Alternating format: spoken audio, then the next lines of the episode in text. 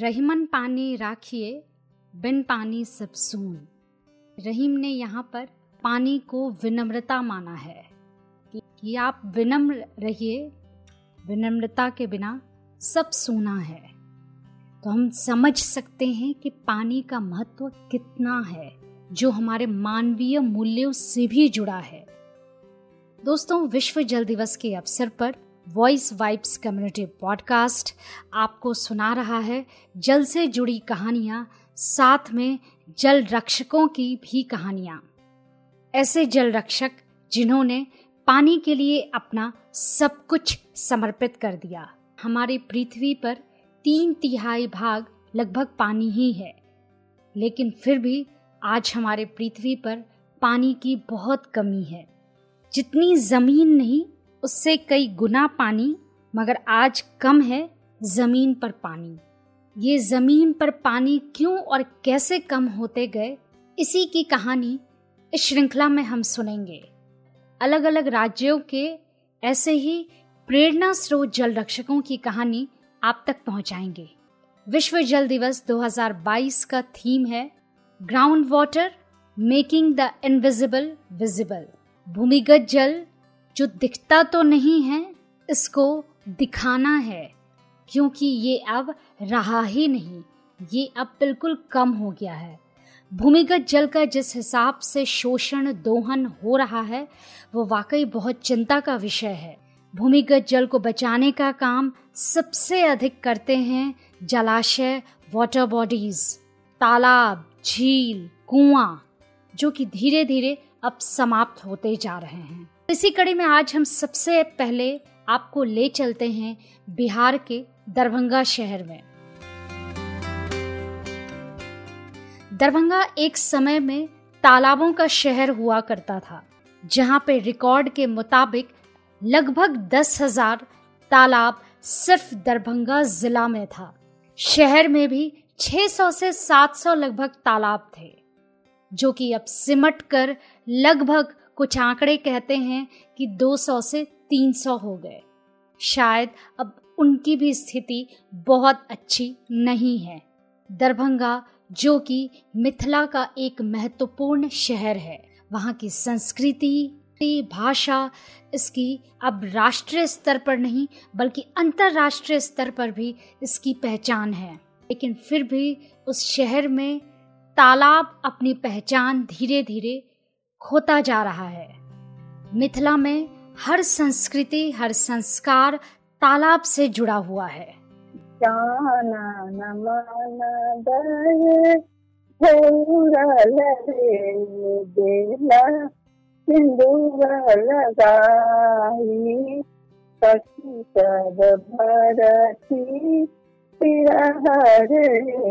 सखी सब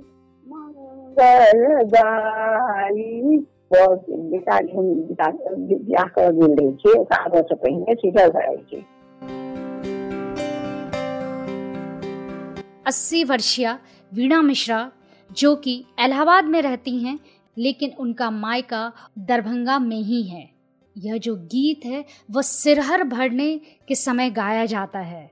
जब लड़की की शादी होती है, उससे एक दिन पहले या उसी दिन घड़े में ये तालाब का ही पानी भरा जाता है और जब लड़का शादी के लिए जाता है तो ये तालाब का पानी जो घड़े में भरा होता है, उसके पाँव पर डाला जाता है। ये शुभ कार्य को शुरुआत करने के लिए ऐसा किया जाता है। सब काज में पोखरी काज करै छी शुभ में तो बड्डे काज पड़े छै उपनयन में माटि मांगल पोखरिए कात में हैत कुमरम पोखरिए कात में हैत प्राचीन पोखरिए कात में हैत ब्याह में बहनौही पोखरिए कात में है दर्शनन जे गौर भसै छथिन एगारह मास पर नौ मास पर पोखरिए में हेतनि खसलै कि ओकर पल्लव खसलै सिधर बिजलै सबटा बेटी भेलै, जतेक जे होइ छै अपना से पोखरिक बड महत्व छै। जेना बदुआ के नहा काल में। अगे माई पोखरिया बाबा। चारी घाट। आगे माई दर्शन। उपनयन संस्कार। उसके भी गाने में तालाब का ज़िक्र होता है और इसमें भी दो से तीन दिन तालाब के किनारे ही होता है।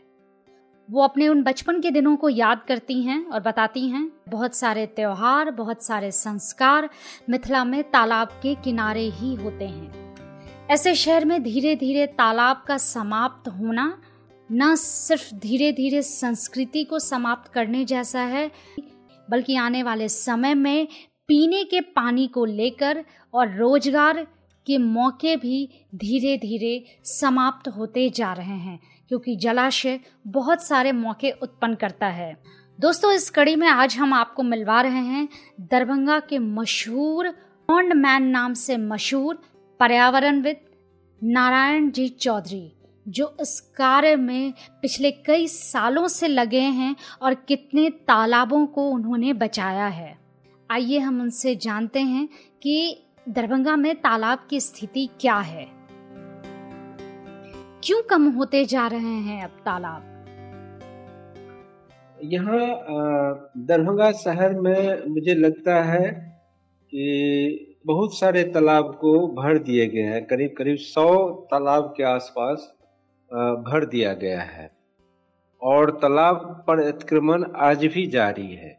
बलभद्रपुर में एक तालाब को भर के मकान बनाया जा रहा है। तो ये चल ही रहा है। कोर्ट के आदेश के बावजूद और राज्य सरकार के आदेश के बावजूद ये जो भू माफिया हैं, वो बहुत मजबूती से काम कर रहे हैं। ये दिसंबर में माननीय मुख्यमंत्री जी आए थे और घोषणा किए कि हम इसको सौंदर्यीकरण करेंगे, इस तीनों तालाबों को इंटरलिंक करेंगे। और ये कर लगभग, मुझे लगता है पच्चीस तीस वर्ष से नगर निगम बार बार कहता है, लेकिन ये घोषणा एक तरफ़ होते हैं। अब पैरेलली अतिक्रमण भी होता रहता है। ये ये सबसे दुखद बात है ये। जैसे एक बाबा सागर दास पोखर था, वहाँ पर लोग करीब करीब चालीस वर्ष लड़ा और वो एकदम थाना के बगल में है मेन रोड पर, लहरिया सराय के मेन रोड पर है। छोटे छोटे मंदिर हैं डीएमसीएच कैंपस वहाँ है। चालीस वर्ष कोई आदमी नेतृत्व करे कम्युनिटी लेवल पर तो आप समझ सकते हैं कि माफिया उसको कितना टॉर्चर करेगा। अंततः उस तालाब को दो साल, तीन साल पहले भर करके और उस सबको बेच दिए। एक दूसरा तालाब है गामी पोखर वहाँ पर दलित ने मूवमेंट किया, सड़क जाम किया। ये 2000 में सोलह, सत्रह की बात बता रहा हूँ। डीएम कमिश्नर आके उसको एश्योर किए कि नहीं, हम सही कार्रवाई करेंगे, भरने वाले को अरेस्ट करेंगे, आप लोग जाम हटाइए मुख्य सड़क को जाम कर दिया था। स्त्री, महिला, बच्चे, सारे लोग आकर के। और उसके बाद वहाँ पर एक मर्डर होता है। पाँच लोग उसमें अरेस्ट होते हैं और ये सारे लोग वही हैं जो तालाब को बचाने के लिए नेतृत्व कर रहे थे। उसके बाद वो मूवमेंट खत्म हो जाता है और उस तालाब को भर करके बेच दिया जाता है। शहर का जो वाटर लॉगिंग हो रहा है, वहाँ पर वो ड्रेनेज का काम करता था, वो वाटर स्टोरिंग रोड के पानी का। अब वहाँ पर वाटर लॉगिंग हो रहा है शहर में। जितना खूबसूरत पुराना इतिहास दरभंगा शहर के बसने की है दरभंगा शहर की है उतना ही सुंदर इतिहास और उतना ही पुराना और समृद्ध इतिहास तालाब के भी भी है। देखिए यहाँ करीब के जो मुझे जो रिकॉर्ड्स मिला है वो 900 वर्ष के पुराने तालाब का रिकॉर्ड्स है। 900 से 700 वर्ष पुराने तालाब यहाँ पर आ, पाँच हैं। जो झील नुमा है, विशाल का है। फिर चार पाँच तालाब ऐसे हैं जो चार सौ वर्ष से तीन सौ वर्ष के बीच में है, लेकिन वो भी उनका भी साइज़ मिर्ज़ा खां तालाब है, लाल पोखर है, ये सब। तो ये 900 वर्ष पुराना जो तालाब है 900 से 700 वर्ष के बीच में जो झील नुमा पाँच तालाब, ये कर्नाटक वंश के यहाँ राजा आए थे। कर्नाटक वंशीय राजा उसको कहते हैं मिथिला में तो उनके द्वारा बनाया गया था। कि साउथ से आए थे कर्नाटक से यहाँ पर गंग सिंह देव। हाँ गंग से नानी सिंह देव वो चंपारण में रहे थे और उनका लड़का थे गंग सिंह देव। तो पहला जो दरभंगा में तालाब बना गंग सिंह देव के द्वारा जो गंगा सागर जिसको कहते हैं। फिर उन्हीं के परिवार के हर सिंह देव थे, जो जिनके नाम पर हड़ाही पोखर है। फिर शक्र सिंह देव तो दिघी तालाब है। एक तालाब संस्कृत यूनिवर्सिटी के पीछे, ये तीन तालाब एक साथ हैं। तो चौथा तालाब संस्कृत यूनिवर्सिटी के पीछे है, और पांचवा तालाब पॉलिटेक्निक के पूरब में है। तो ये करीब इनका पीरियड रहा है मिथिला में राज का करीब 250 वर्ष तो उस पीरियड में ये पाँच तालाब यहाँ पर बने हैं। वैसे जो 1960 या चौसठ का जो डिस्ट्रिक्ट गजेटियर है दरभंगा में, उसमें दरभंगा शहर में साढ़े तीन सौ से चार सौ तालाब का ज़िक्र है। दरभंगा सिर्फ़ दरभंगा शहर में।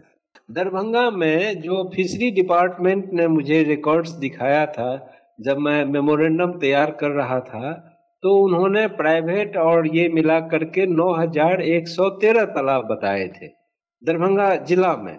दरभंगा जिला में, जिसमें कई तालाब का नाम छूटा हुआ था, जिसमें डबड़ा का नाम नहीं होता है, जिसमें चबाचा का नाम नहीं होता छोटा छोटा जो वाटर बॉडी है, इन सब का नाम नहीं होता है, जो रेवेन्यू में है और जो रिकॉर्ड्स में है, उस उस तालाब का 9113 तालाब, वो ब्लॉक वाइज बताए थे मुझे कि सरकारी कितना है और ये भी कितना है। इन तालाबों के स्ट्रक्चर में एक एक यूनिक बात होती थी, इसमें आँगन बनता था इन तालाबों में। जो आप कहीं और नहीं देखेंगे। वो आँगन तालाब के लोग इंजॉय करे उस आँगन में जा करके उसलिए बनता था। तो पब्लिक प्लेस है आँगन, जिसको यहाँ पर अंगने कहते हैं। तो उसका सभी तालाब में अतिक्रमण हो गया है और आज भी हो रहा है। ये सबसे दुखद बात है। आज कितने तालाब बचे हुए हैं? इस पे नारायण जी कहते हैं कि कि इस पर एक अध्ययन की आवश्यकता है, जो सही सही बचे हुए तालाबों की स्थिति बता सके। साथ में, इस बात का भी वो वर्णन करते हैं कि किस प्रकार से नदियों द्वारा पहले खुद जल संरक्षण होता था। वाटर हार्वेस्टिंग सिस्टम यहाँ पे बहुत अच्छे से काम करता था। वर्षा जल संरक्षण से अधिक नदी जल संरक्षण यहाँ एक बना बनाया हुआ मॉडल था, जिसकी वजह से जलाशयों में जो भी वाटर बॉडीज थे, यहाँ पे हमेशा पानी भरे हुए रहते थे। मगर अब ऐसा नहीं है। कई तालाब नदियों की धार की देन है। यदि धार ही बंद कर दिया जाए तो तालाब तो सूख ही जाएगा। भूमिगत जल धीरे धीरे समाप्त होते जा रहे हैं। पानी जहाँ पहले कुछ ही फीट की खुदाई पर मिल जाता था, अब सौ फीट से भी नीचे चला गया है। हैंड पंप चलाने के लिए लोगों को बहुत मुश्किलें करनी पड़ती थी, लेकिन अब कुछ सालों में लोगों ने उसके लिए अलग अलग मशीनें लगा ली हैं, जिससे भूमिगत जल आसानी से निकाला जा सके। इस बात का अंदाज़ा लगाया जा सकता है कि कितनी मेहनत हो रही है भूमिगत जल को वापस हैंड पंप में लाने की। भूमिगत जल को इस्तेमाल में लाने की। पहले सरफेस वाटर यानी सतही जल का इस्तेमाल अधिक होता था, लेकिन अब धीरे धीरे कम होने लगा है क्योंकि तालाब इतने गंदे हो गए हैं कि अब ग्रामीण इलाके में भी कोई तालाब का इस्तेमाल नहीं करता है। नारायण जी इसके बारे में बताते हैं। देखिए, इसमें एक बढ़िया स्टडी करने की ज़रूरत है जो मैं नहीं कर पाया हूँ। अकेले मैं इसमें, मैं कुछ लोगों की मदद से जहाँ कहीं अतिक्रमण होता है, उसको मैं जिला प्रशासन के नज़र में तो स्टडी नहीं हुआ है, ये स्टडी करने की ज़रूरत है। लेकिन वाटर बॉडी में हम यहाँ इंक्लूड करते हैं कुआँ, तालाब फिर वेटलैंड जिसको चौर कहते हैं। हम चौर की वो सरकारी परिभाषा के नहीं, जो लो लाइंग लैंड है, जिसमें दो महीना से चार महीना, छह महीना, आठ महीना पानी ठहरता है, वो वेटलैंड है। और नदी के, जैसे मैं एक उदाहरण बताऊँ वाटर बॉडी का, नदी के बारे में, जैसे कमला नदी है तो वो नदी हो गया रिवर हुआ। और नदी से निकलने वाले जो ब्रांच होते हैं यहाँ पर उसको धार कहते हैं। और धार से फिर जो ब्रांच निकलता है उसको नासी फोड़ी बहा कहते हैं। हाँ, पूरे मिथिला रीजन में। अब जैसे कमला नदी है। कमला नदी से करीब 50 किलोमीटर के चौड़ाई में 10 धार निकलते हैं। एक नदी से 10 धार निकलते हैं। सबका रिकॉर्ड्स है। अब जैसे ही तटबंध बना तो ये 10 धार के मुँह बंद हो गया। अब ये जो दस धार से पानी फैलता था चौर में जाता था और चौर से फिर तालाब में जाता था, यहाँ पर रिवर वाटर हार्वेस्टिंग का एक्सलेंट मैनेजमेंट था ट्रेडिशनल कई तालाब में आपको दिखा दिखा देंगे कि देखिए ये रिवर वाटर रेन वाटर तो था ही रिवर वाटर हार्वेस्टिंग का एक यहाँ सिस्टम था। तो जैसे ही इम्बैंकमेंट बना इम्बैंकमेंट बनना चाहिए, नहीं बनना चाहिए, मुझे उस पर सवाल नहीं, मैं उठा रहा हूँ। मेरा सवाल है कि जो वाटर बॉडी में पानी जो जैसे शरीर में हमारा नस के थ्रू खून फैलता है, वैसे ही जो पानी का फैलाव था नॉर्थ बिहार में, उसको आपने बंद कर दिया। और वो जैसे ही बंद हुआ तो सारे धार खत्म हो गए, उससे जो निकलने वाले छोटे छोटे स्ट्रीम थे नासी फूरी बहा वो खत्म हुआ। वेटलैंड खत्म हुआ और और तालाब कई झील नुमा तालाब सब लिंक था छोटे तालाब सब लिंक थे मेरे गाँव में मेरा गाँव मधुबनी जिला में ईसापुर गाँव है वहाँ आठ तालाब नदी से लिंक था मधुबनी जिला के एक गाँव है वहाँ पर एक सुगरवे नदी से करीब 28 तालाब कनेक्टेड है एकदम हारनुमा बना हुआ है वो जैसे गला में हार पहनते हैं, ऐसे ही वो 28 तालाब है उस गाँव में। वाचस्पति मिश्र का जो गाँव है, वो जो बहुत बड़े फिलोसफर थे उस गाँव में। रिवर वाटर हार्वेस्टिंग का यहाँ एक्सेलेंट था। तो यहाँ इसको रिवाइव करने की ज़रूरत है, जो जिस दिशा में अभी भी प्रयास नहीं किया जा रहा है। पहले ज़्यादा हम सरफेस वाटर का उपयोग करते थे दरभंगा शहर में भी अस्सी के आसपास लोग प्रिफर करते थे तालाब में नहाना। हम, हमारे गाँव में पूरे पॉपुलेशन तालाब में नहाने जाते थे। पूरे गाँव के लोग कुआँ का होता था पानी पीने के लिए, नहाने, स्नान करने के लिए लोग जाते थे। कपड़ा धोने के लिए जाते थे। तो अब हुआ है क्या कि तालाब काफ़ी गंदा हो गया है। सभी गाँव के तालाब गंदा हो गया है। इसका कारण यह है कि जो अभी तालाब में जो फिशरी का जो मेथड है, वो इंडस्ट्रियल ट्रेडिशनल तालाब में जो फिशरी का मेथड है, वो इंडस्ट्रियल मेथड से फ़िश फ़ार्मिंग हो रहा है। इसलिए तालाब का पानी गंदा हो रहा है। हम आंध्रा का मॉडल कल्चरल टैंक में ट्रेडिशनल टैंक में अप्लाई कर रहे हैं, वो गंदा हो रहा है। तो हम एक्सप्लाइटेशन बढ़ा दिए हैं ग्राउंड वाटर का। और दूसरी तरफ़ ग्राउंड वाटर रिचार्ज होने के जो सिस्टम थे, उस सिस्टम को हमने तहस नहस कर दिया है, खत्म कर दिया है, या खत्म कर रहे हैं अभी भी।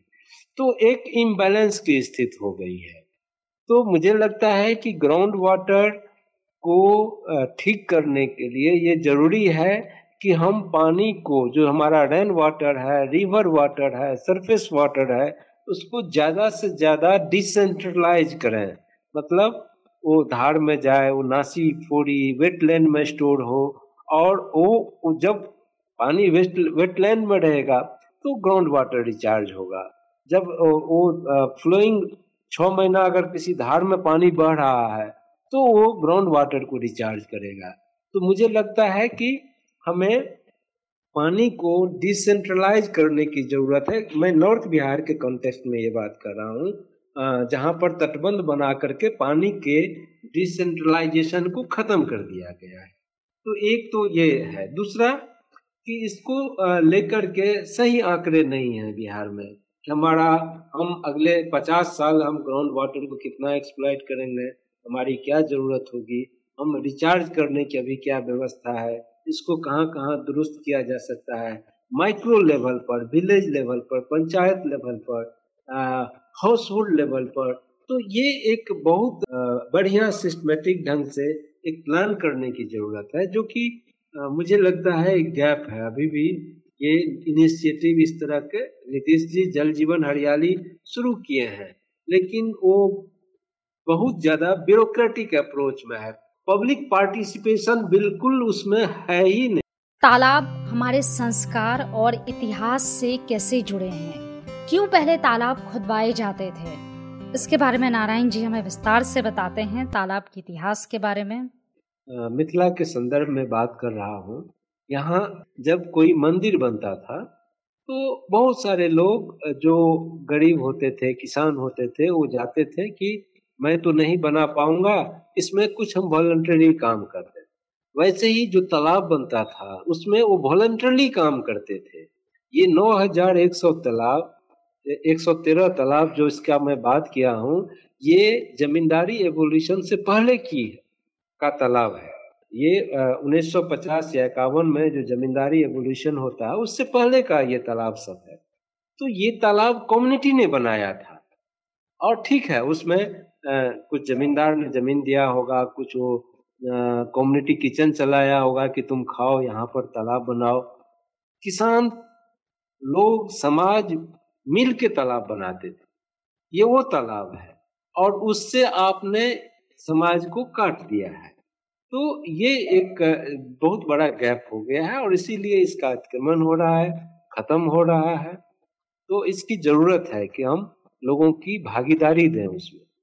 तालाब का जब उत्सर्ग होता है तो मतलब जब कोई तालाब बनाया, जमींदार बनाया, मान लीजिए, और वो जब डोनेट करता है मतलब पब्लिक के लिए तो उसको उसके लिए एक शब्द है उत्सर्ग तरागोत्सर्ग उत्सर्ग करना, ये दान नहीं है। तालाब का दान नहीं होता था, तालाब का उत्सर्ग होता था।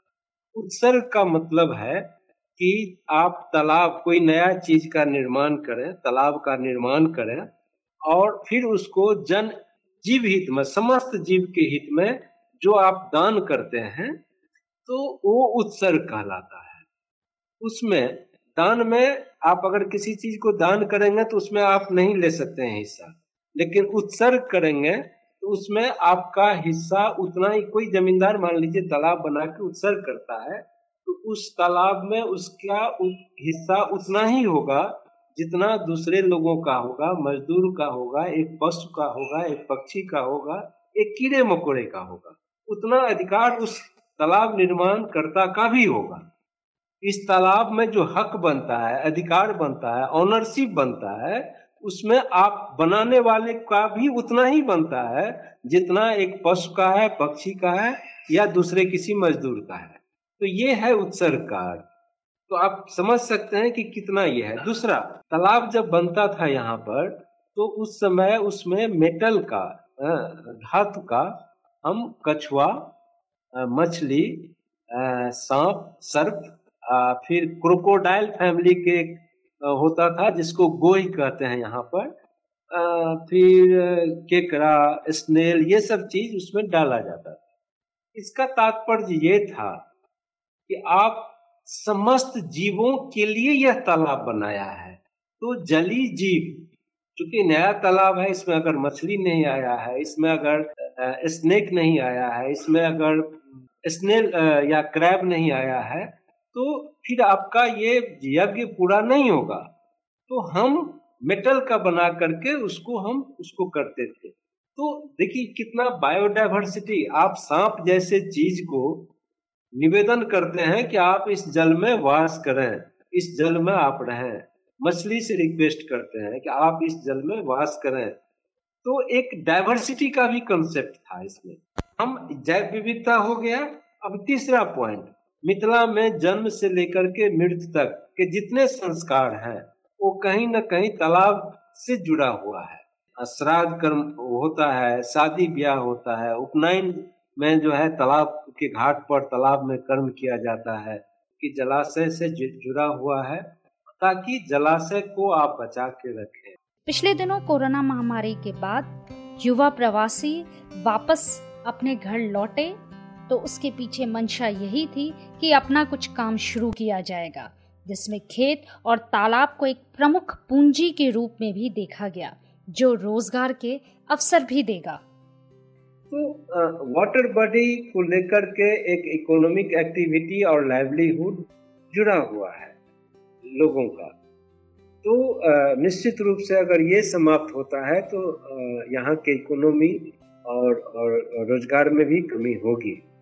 दूसरी बात, हम अपने वाटर बॉडी को, हमारे पास इतना वाटर बॉडी है, फिर भी बिहार जो है, और बिहार के गाँव, आंध्रा मछली के और बंगाल के भी हो गए हैं, हम मार्केट हैं।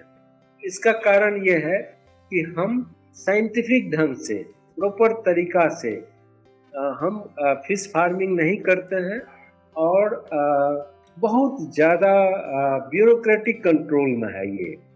तो वो उसके कारण भी जो है यहाँ पर उत्पादन नहीं बढ़ रहा है। सिक्योरिटी नहीं है फिशरमैन को कि हाँ ये दस साल के लिए मुझे तालाब है और दस साल में हम ऐसे प्लानिंग करें, इस तरह से हम अपना ईल्ड बढ़ाएँ तो ऐसा नहीं है।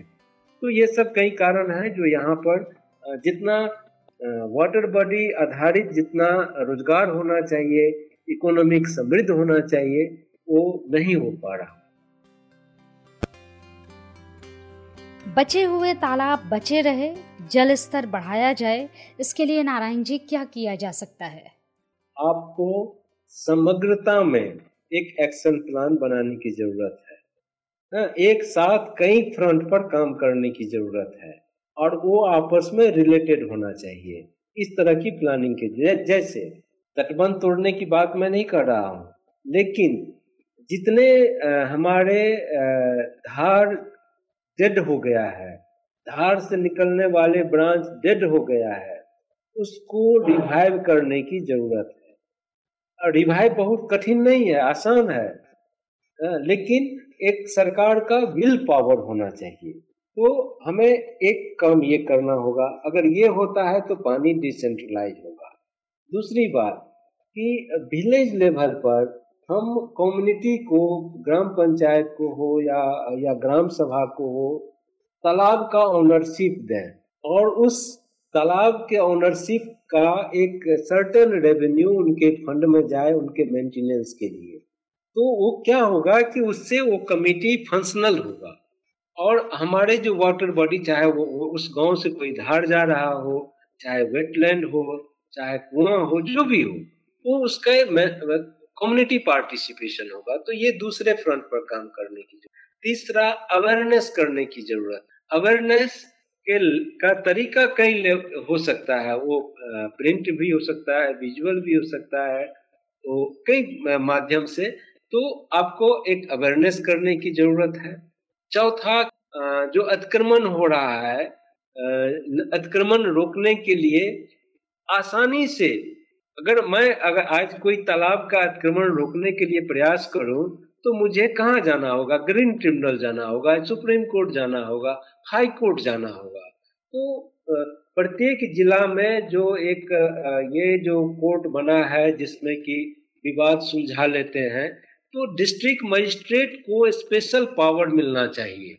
कोर्ट इस पर विद इन थ्री मंथ सुने और क्या क्या रिकॉर्ड चेकअप करें गाइडलाइन होना चाहिए कि आप कैडेस्ट्रियल सर्वे में देखिए रेवेन्यू रिकॉर्ड्स देखिए, और यहाँ पर। तो हम अभी क्या होता है, कोई विसिल ब्लोअर है, उसके लिए बहुत मुश्किल हो जाता है। अच्छा हम कंप्लेन करते हैं, हमारा कंप्लेन का कोई रिकॉर्ड्स नहीं होता है। तो block level district level state level पर कोई व्हाट्सएप ग्रुप ईमेल साइट हो जहाँ पर हम कंप्लेन करें तो कंप्लेन हो और उसके लिए अकाउंटेबिलिटी हो अधिकारी का। तो आ, मुझे लगता है कि ग्राउंड वाटर को ठीक करने के लिए कई चार पाँच फ्रंट पर काम करने की ज़रूरत है और एक साथ ज़रूरत है। तालाब बचाने को लेकर हमारा तंत्र जिसमें समुदाय भी शामिल है आम लोग भी शामिल हैं कितना संवेदनशील है। ताज़ा घटना सुनाता हूँ। मैं मिथिला यूनिवर्सिटी में अभी नेशनल ग्रीन ट्रिब्यूनल से एक आदेश आया। वो तालाब को सौंदर्यीकरण के नाम पर तालाब को कन्वर्ट कर रहे थे स्विमिंग पूल के डिज़ाइन पर। स्विमिंग पूल के जो सौंदर्यीकरण का टेक्निक है, उस उस टेक्निक से उस तालाब को सौंदर्यीकरण कर रहे थे। तो मैंने कंप्लेन किया, ग्रीन ट्रिब्यूनल ने आदेश दिया। अब ये जो हालात है कि आपको आदेश आ गया है कि तुमने जितना ब्रिक वर्क किया है उसको हटाओ। लेकिन वो अभी से ही इस पूरे केस में जो उनके काम करने का तरीका है कि कैसे हम तीन चार साल ग्रीन ट्रिब्यूनल से लेकर के सुप्रीम कोर्ट के बीच में इसको हम लटका के रखें, उस स्ट्रेटेजी से वो अभी मूव कर रहे हैं, अभी से ही काम कर रहे हैं। तो ये कैसे इसका समाधान हो सकता है? ये क्या है कि तालाब का जो किनारा होता है, वो ब्रीडिंग ग्राउंड होता है मछलियों के लिए और दूसरे जलीय जीवों के लिए, जैसे मान लीजिए कि कछुआ है, मेढक है स्नेल में तीन तरह के स्नेल यहाँ मिलते हैं। जैसे आप इसको समझ सकती हैं क्योंकि यहाँ के हैं आप, जैसे घोंघा, सितुआ, डोका, ठीक है? क्रैब है तो और भी कई चीज़ें हैं। तो इन सब का जो हैबिटेशन जगह है या ब्रीडिंग ग्राउंड है, वो तालाब का किनारा होता है। जब आप इसको आरसीसी कर देते हैं चारों तरफ़ तो जली जीव का आप ब्रीडिंग ग्राउंड खत्म कर देते हैं। उसके हैबिटेशन को कहाँ वो मेढक जो है जाड़ा में कहाँ छुपेगा? उसको मिट्टी चाहिए। कछुआ जो है टॉर्टवाइज जो है अंडा कहाँ देगा? उसी मिट्टी को खोद करके अपना अंडा को छुपाता है दूसरे जीवों से। तो ये आ, मतलब सौंदर्यीकरण के नाम पर ठेकेदार ड्राइव इन जो है प्लान होता है डिज़ाइन बनता है एक एक करोड़ में एक एक तालाब में दस दस करोड़ रुपया इन्वेस्ट किया जाता है। पटना में किया गया है अदालतगंज में। मेरे पास फोटोग्राफ्स है।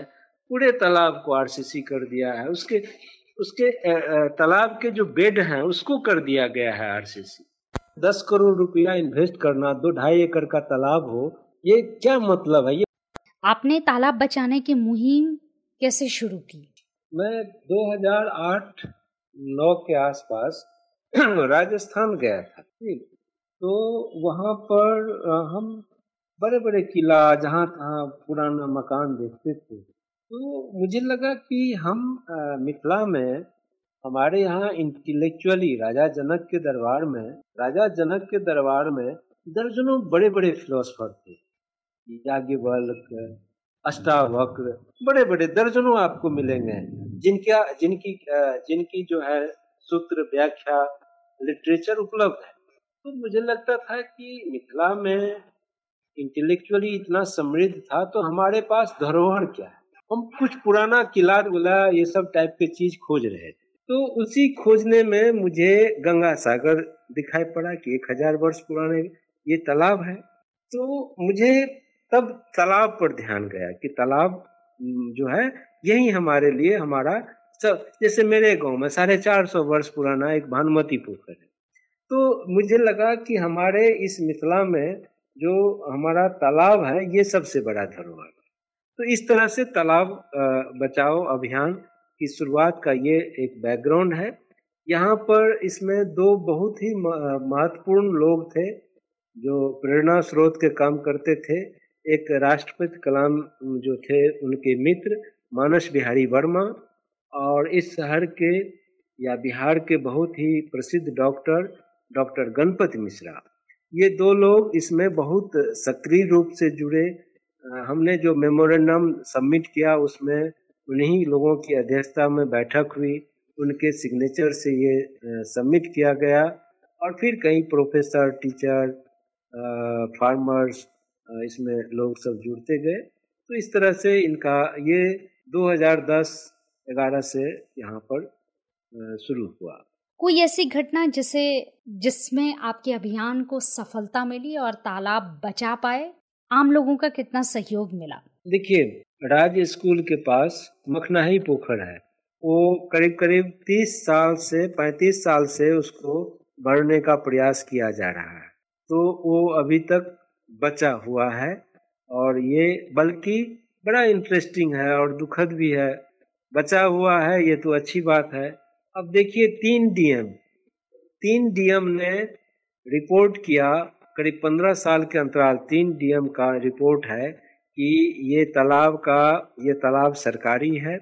इसकी जो रजिस्ट्री और खरीद बिक्री हुआ है, वो इलीगल हुआ है और उसके, उसको सरकारी तालाब घोषित किया लेकिन जब वो हाई कोर्ट जाता है केस तो सरकारी वकील जो है, डीएम के रिपोर्ट को नहीं रख पाते हैं, नहीं रखते हैं।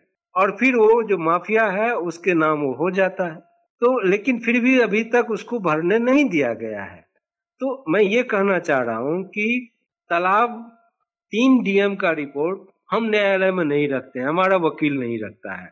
तो जैसे वो हुआ है, दूसरा तालाब को लेकर के मुझे कई जगह से समस्तीपुर से, मुजफ्फरपुर से कई जगह, जहाँ पर अतिक्रमण होता है तो वहाँ पर वो आते हैं कि कोर्ट का जजमेंट लेने के लिए कि हम आवेदन देंगे डीएम कैसे इसको बचाएँ। तो कई जगह लोगों ने इस आंदोलन को शुरू किया है। तो ये सब अभी तक इसका एक पॉजिटिव है। देखिए कम्युनिटी लेवल पर काफ़ी सहयोग मिला है। जैसे अभी मनीगाछी ब्लॉक में एक तालाब को कम्युनिटी ने चिन्हित किया है कि जो लुप्त हो गई है मछली या लुप्त प्राय होने वाली है उसका हम उसमें कंजर्वेशन करें। ये कम्युनिटी लेवल पर प्रयास है। ब्रह्मपुरा गाँव में। आ, उसको वहाँ पर श्यामानंद जी देख रहे हैं। लेकिन हमें जितना सफलता मिलना चाहिए वो नहीं मिला है। ज़्यादा निराशा ही हुई है क्योंकि सरकार के जो पॉलिसी है नीति है जो तरीका है, उसमें अब मैंने कई आदेश है। उसके बावजूद पब्लिक पार्टिसिपेशन के लिए बिल्कुल ही जगह नहीं है यहाँ पर। जो ब्यूरोक्रेटिक अप्रोच है, उसमें कोई स्पेस इन लोगों ने दिया ही नहीं है।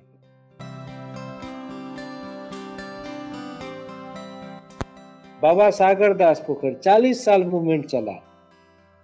और 40 साल के बाद उसको आप भर देते हैं। अभी पीएचडी के बगल में भरा जा रहा है। एक मोनी पोखर को भर दिया गया है। अभी भी मैं ये बात कहता हूँ कि कम्युनिटी लेवल पर भी काम करने की ज़रूरत है, लेकिन उससे ज़्यादा उससे ज़्यादा संवेदनशील, चाहे वो दिल्ली सरकार हो, चाहे बिहार सरकार हो, चाहे यूपी सरकार हो, वहाँ पर करने की ज़रूरत है और ब्यूरोक्रेट्स को उत्तरदायित्व बनाने की ज़रूरत है। जल बचाने को लेकर आप आम लोगों से क्या कहना चाहेंगे? आप हम सबों से क्या कहना चाहेंगे? जल जो है जीवन का जो है, आधार है वो। इसको बचाएँगे तो जीवन बचाएँगे, रहेगा, विकास होगा। तो जीवन और विकास के तो के लिए जल बहुत आवश्यक है। और ये आने वाले समय में भीषण त्रासदी होगी अगर हम इस पर अभी से काम करना नहीं शुरू करते हैं। बहुत बहुत धन्यवाद, सर, हमसे बातचीत करने के लिए। दोस्तों, आपको यह कार्यक्रम कैसा लगा? तालाब के इतिहास से लेकर और तालाब के आज की स्थिति। और कितनी कहानियाँ, एक तालाब कितनी सारी कहानियाँ कहता है, हम आज सारी कहानियों को सुन रहे थे। एक तालाब कितने सारे अवसर प्रदान कर सकता है? और हम तालाब को भर कर सिर्फ़ तालाब नहीं भरते हैं हम अपनी संस्कृति भी रोक लेते हैं, हम तमाम अवसर बंद कर देते हैं जिसका प्रवाह हो रहा होता है। आप भी यदि अपने इलाके में आपने यदि तालाब बचाने को लेकर कोई मुहिम छेड़ी है या किसी भी मुहिम से जुड़े हुए हैं तो अपनी कहानी हमसे साझा करें। तालाब पर कोई कविता या कुछ लिखना चाहते हैं, कोई संस्मरण आपको यदि याद हो पानी तालाब को लेकर तो हमारे ईमेल एड्रेस पे ज़रूर भेजें। तो आप अपने संदेश, अपनी कहानी, अपनी रचनाएँ, कोई चित्रकारी यदि आप पानी या तालाब पे आपने किया हो तो आप हमें ज़रूर भेजिए। वॉइस वाइब्स के सभी सोशल मीडिया प्लेटफॉर्म पर उसे आपके नाम के साथ साझा किया जाएगा। तो दोस्तों, चलती हूँ, फिर मिलेंगे एक ऐसे ही जल रक्षक के साथ, जिन्होंने जल बचाने की एक मुहिम छेड़ रखी है। मिलेंगे अगले एपिसोड में। धन्यवाद।